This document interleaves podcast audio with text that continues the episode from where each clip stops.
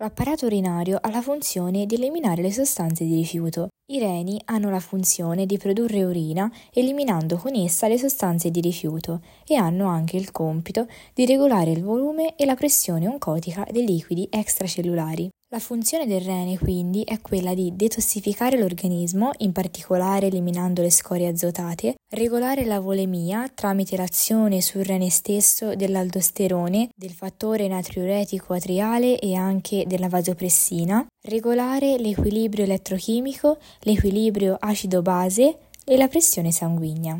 Inoltre ha un ruolo nella regolazione del metabolismo del calcio, essendo le cellule renali bersaglio dell'azione del paratormone. Il rene è anche coinvolto nella trasformazione della vitamina D nella sua forma attiva e nella produzione di eritropoietina, fondamentale per l'emopoiesi. Il rene è un organo pari alloggiato nella fossa lombare, una zona della regione posteriore dell'addome retroperitoneale. Proiettati sulla colonna vertebrale si estendono dal margine inferiore di T11 al margine superiore di L3. In particolare il rene destro è più basso del rene sinistro in media di 2-3 cm. Il polo inferiore del rene sinistro dista 5 cm dalla cresta iliaca, mentre il polo inferiore del rene destro dista solo 3 cm. Il polo superiore del rene sinistro coincide con l'undicesima costa, mentre il polo superiore del rene destro coincide con lo spazio tra l'undicesima e la dodicesima costa. Nel complesso gli assi maggiori dei due reni sono orientati in basso e lateralmente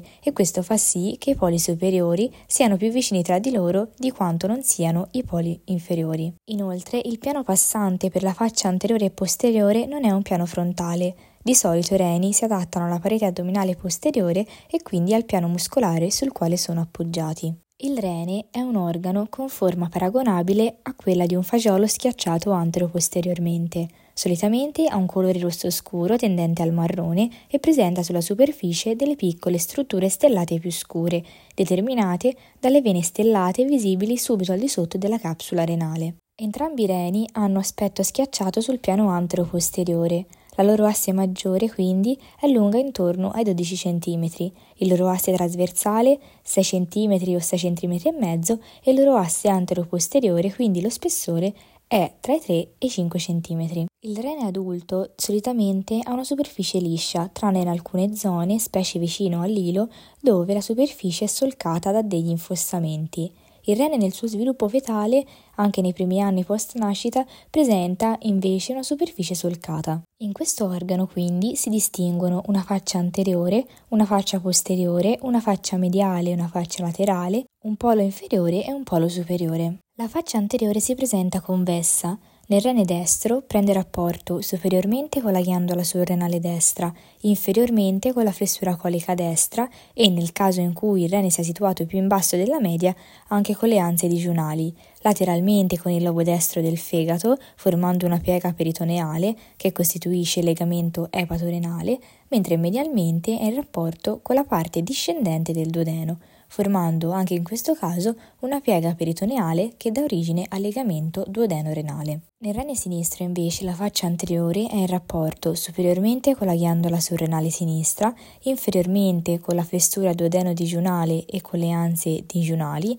medialmente con la parete posteriore dello stomaco, rapporto mediato dalla borsa mentale, e con la coda del pancreas, mentre lateralmente con la milza, la flessura colica sinistra e la prima parte del colon discendente. La faccia posteriore del rene è pianeggiante e a questo livello i rapporti di entrambi i reni sono sovrapponibili. Inferiormente al piano della dodicesima costa osserviamo il rapporto con il muscolo grande psoas nella porzione mediale, il rapporto con il muscolo quadrato dei lombi nella porzione intermedia e il rapporto con il muscolo trasverso dell'addome in posizione laterale. Superiormente alla proiezione della dodicesima costa, il rene invece è in rapporto con il diaframma, che si interpone tra la faccia posteriore del rene e la pleura polmonare, eccetto che a livello del trigono lombocostale, una regione triangolare a base inferiore che si forma tra il pilastro laterale della parte lombare e la parte costale, dove si ha un rapporto diretto tra il rene e il seno pleurale costo-diaframmatico.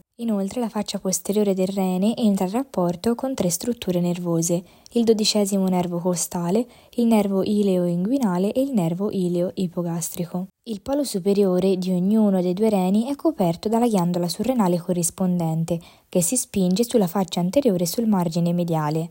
Le due ghiandole surrenali hanno però forma diversa. Quella di sinistra ha forma semilunare, mentre quella di destra ha una forma a cappello frigio. Il polo inferiore si presenta più acuto ed è in rapporto a distanza con la cresta iliaca. Il margine laterale si presenta convesso e regolare.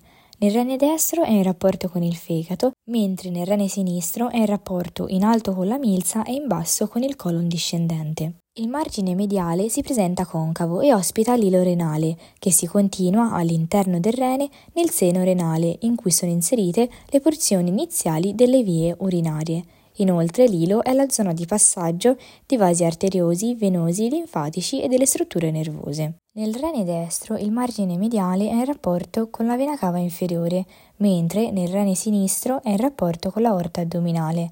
Inoltre i due margini, inferiormente all'ilo renale, sono in rapporto con il tratto iniziale degli ureteri. In genere a livello dell'ilo troviamo dall'avanti verso l'indietro la vena renale, l'arteria renale e la pelvi renale. Visto che la vena cava inferiore decorre lateralmente a destra dell'aorta addominale, la vena renale destra è più corta di 2-3 cm della vena renale sinistra, mentre l'arteria renale sinistra sarà più corta di 2-3 cm rispetto a quella destra. Questa differenza di dimensione fa sì che la vena renale sinistra passi per un tratto di 1-2 cm anteriormente all'aorta addominale e viceversa che l'arteria renale destra passi posteriormente alla vena cava inferiore. L'ilo è quindi una fessura a livello del margine mediale del rene appiattita in senso antero-posteriore, molto estesa in senso cranio-caudale, all'interno della quale si impegnano le strutture destinate al rene. L'ilo immette all'interno di una cavità scavata nel rene, ovvero il seno renale,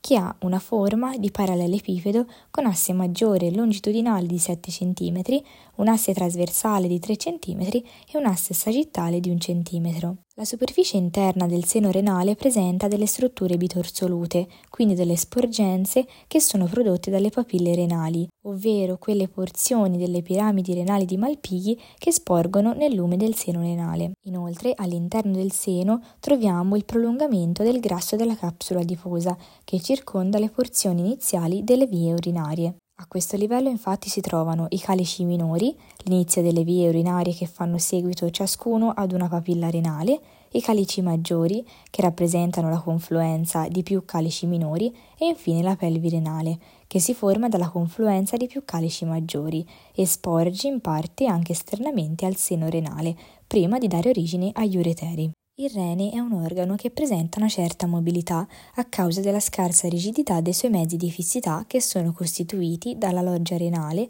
dai vasi renali, dal peritoneo e dalla fascia di Told. Inoltre un ruolo fondamentale nel mantenere in posizione il rene lo svolge la pressione positiva endoaddominale. La loggia renale è una capsula fibra adiposa formata dalla fascia renale e dalla capsula adiposa del rene. La fascia renale è una struttura connettivale che delimita le logge renali. È una differenziazione del connettivo sottosieroso situato profondamente al peritoneo parietale, che prende il nome di fascia trasversale. La fascia trasversale, a livello del margine laterale di ciascun rene, si sdoppia e si divide in un foglietto posteriore o fascia retrorenale e in un foglietto anteriore o fascia pre-renale. Queste fasce lasciano uno spazio intorno alla capsula fibrosa che viene definito spazio perirenale, in cui ritroviamo il tessuto adiposo che forma la capsula adiposa del rene. In particolare, la fascia retrorenale è detta anche fascia di Zuckerkandl e aderisce alla fascia dei muscoli quadrato dei e grande psoas, mentre la fascia prerenale è detta fascia di Gerota Essa risulta rinforzata a livello del colon ascendente e discendente dalla fascia retrocolica che si forma durante lo sviluppo embrionale dell'intestino. Lateralmente ogni loggia è chiusa da un angolo acuto formato dall'accollamento dei due foglietti anteriore e posteriore che vanno a formare la fascia trasversale Medialmente invece i due foglietti rimangono distanti e presentano un comportamento diverso. Il foglietto anteriore si unisce sul piano mediano con il controlaterale, anteriormente alla aorta e alla vena cava inferiore, mentre il foglietto posteriore si fissa alle pareti anterolaterali dei corpi vertebrali. Quindi medialmente le due logge renali si continuano l'una nell'altra e non si presentano divise. Superiormente sono chiuse da un angolo acuto che si forma dalla fusione dei due foglietti mentre inferiormente discendono fino alla cresta iliaca senza fondersi. L'apertura inferiore della loggia rende possibile un movimento di scivolamento, indicato come ptosi renale, il quale porta i reni a discendere talvolta fino al livello della cresta iliaca. Oltre al rene e alla ghiandola sovrenale, la loggia renale accoglie anche i vasi renali e le loro principali diramazioni, tra cui i vasi surrenalici inferiori e i vasi ureterali superiori, ma anche un plesso venoso e un plesso arterioso perirenale.